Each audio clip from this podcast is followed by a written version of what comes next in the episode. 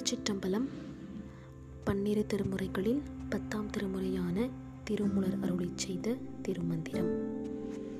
பாடல் இருநூற்றி முப்பத்தி ஏழு ஆகுதி உண்ண பற்றுகள் நீங்கும் பாடல் தானே விடும் பற்று இரண்டும் தரித்திட நானே விடப்படும் ஏது ஒன்றை நாடாது.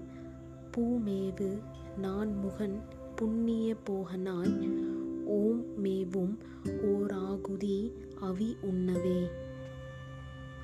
பொருள் இறைவனை என்ன அகப்பற்று புறப்பற்று தாமே விட்டு நீங்கும் அகங்காரம் அழியும்.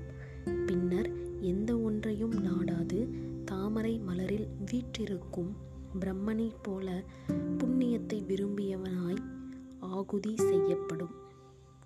அவியை உண்ணவே பிரணவம் பொருந்தும். திருச்சிற்றம்பலம்